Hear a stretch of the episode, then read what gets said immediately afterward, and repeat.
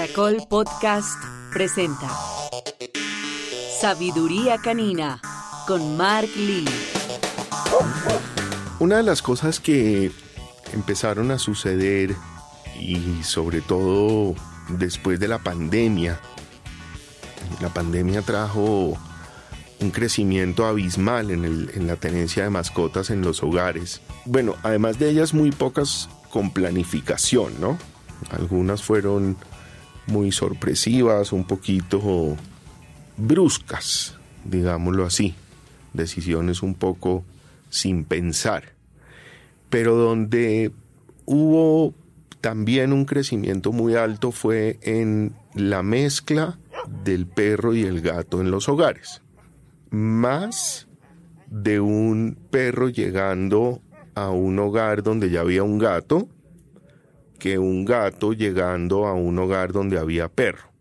Los que teníamos perro en el momento de la pandemia fuimos muy privilegiados porque eran un motivo autorizado para salir a la calle.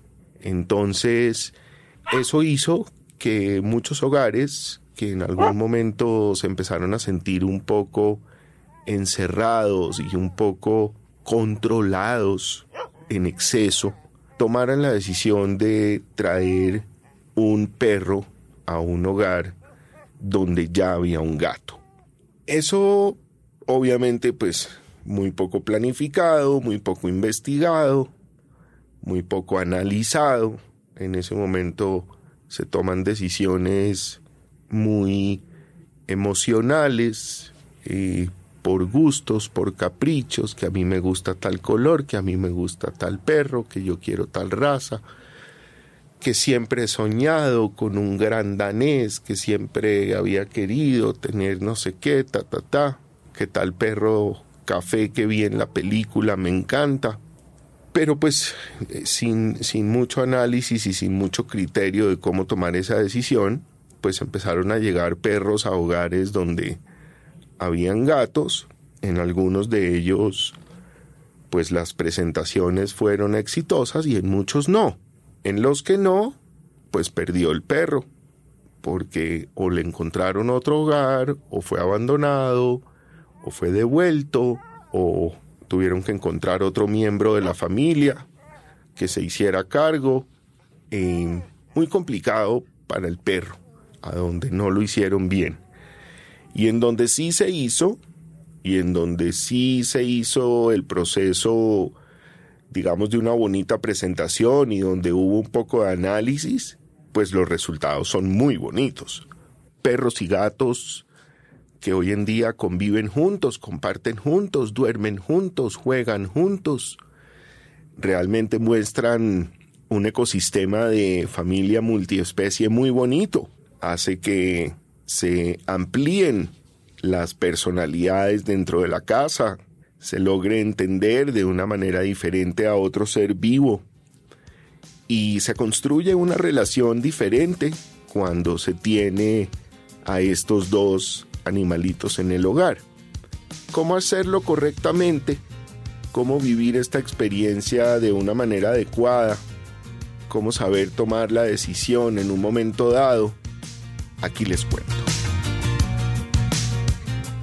Cuando vamos a presentar un perro y un gato, generalmente el que corre peligro o el que puede no ser bienvenido o el que puede ser agredido o maltratado generalmente es el perro.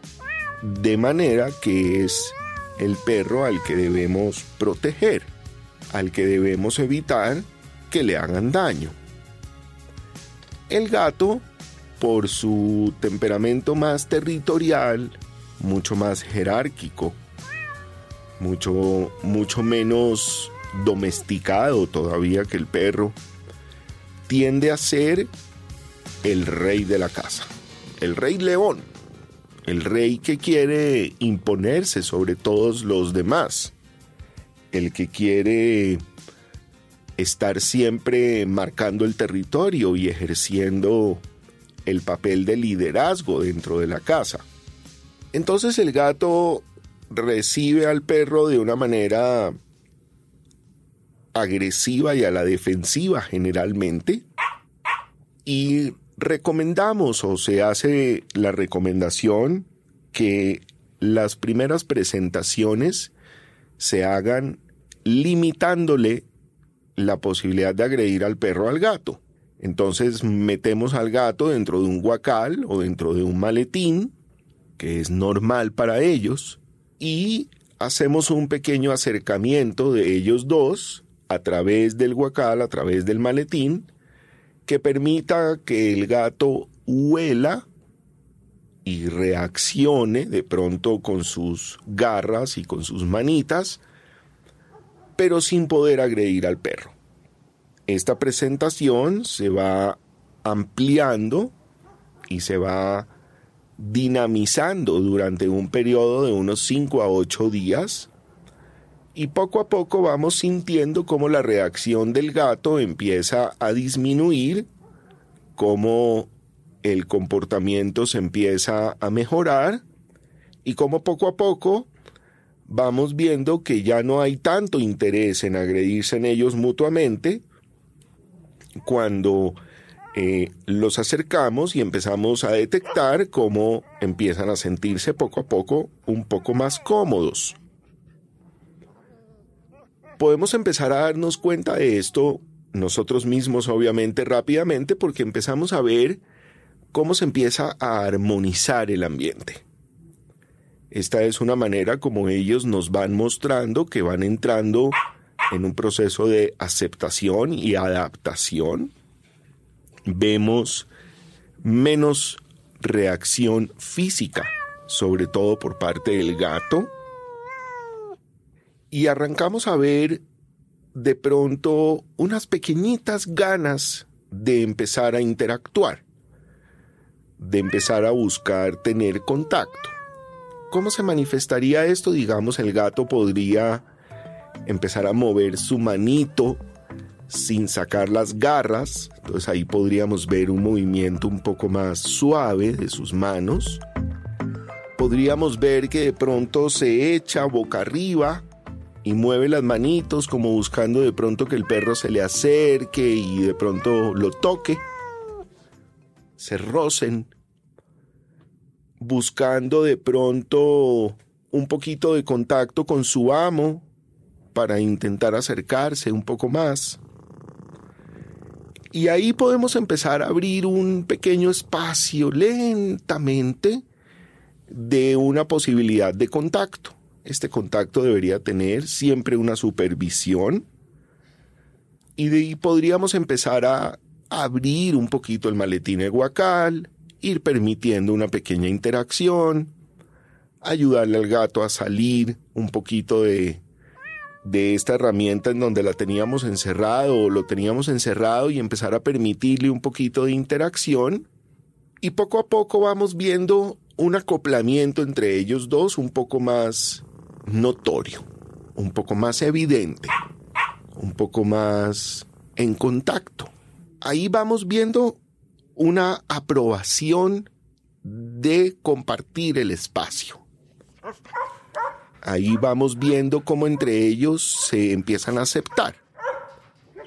Vemos un estado de ánimo cómodo, vemos una manera de cómo el gato empieza a desplazarse dentro de la casa, sin prevención, sin que se le erice el morro arriba de la piel. Y cuando vemos que de pronto hay un cambio abrupto, en donde de pronto el gato nos va a mostrar una reacción diferente, inmediatamente lo tomamos con mucha calma, lo llevamos de vuelta a la herramienta que estamos utilizando, el maletín o el guacal, y le mostramos de nuevo otro momento de calma. Recuerden, yo les he dicho muchas veces que nuestros perritos aprenden en estado de calma. Si nosotros vamos poco a poco armonizando este ambiente, vamos logrando un estado de calma para ellos, para ambos.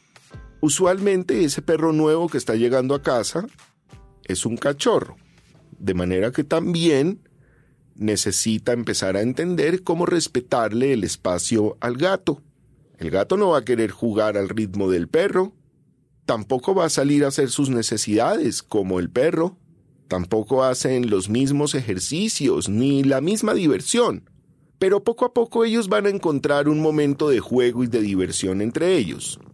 Será aceptado por ambos y debemos darles ese espacio para que puedan aprender a compartir. Cuando el perro que llega ya es un perro más adulto, encontramos menos problemas, más fácil de adaptación, menos enredos entre un cachorro y un gato, o menos enredos que cuando hay un cachorro y un gato. ¿Y qué necesita nuestro hogar y nuestro espacio donde vive el gato para poder traer a un perro? Estoy seguro que muchos de ustedes se han preguntado, ¿y qué le debo dar a mi gato? ¿Cómo le debo garantizar ese bienestar que tenía en el hogar y que no se sienta aislado o separado? Primero, no sacarlos de su espacio donde han creado su zona segura. Permitirles tenerla, donde está su cama, donde les gusta dormir, donde tienen de pronto esa prenda de ropa con la que se arrunchan y se sienten seguros cuando no estamos en casa. Eso les pertenece a ellos, al gato. Y el gato necesita una gatificación.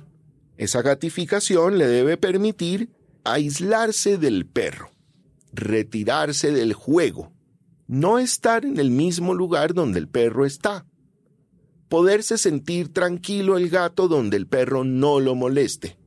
Necesita gimnasios, alturas, repisas, la puerta del closet abierta y todo lo que podamos ofrecerle para garantizarle su bienestar. ¿Cómo separarlo del perro?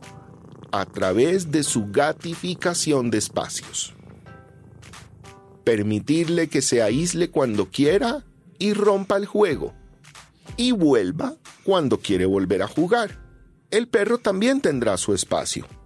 Tendrá su cama, tendrá su rutina, tendrá su zona de alimentación y de agua, y no debe ser la misma. El perro no debe comer la comida del gato y el gato no debe comer la comida del perro. Enseñarles a comer, cada uno en su momento, cada uno en su espacio. Permitirles compartir en espacios controlados, respetarles a ambos sus espacios privados, proteger el bienestar y la salud de cada uno de ellos. Será el camino para crear una excelente relación y poder saber cómo tengo perro y gato. Ya saben, aprendan conectados conmigo, aquí en este podcast Sabiduría Canina, hecho para ustedes, para la convivencia responsable con sus mascotas.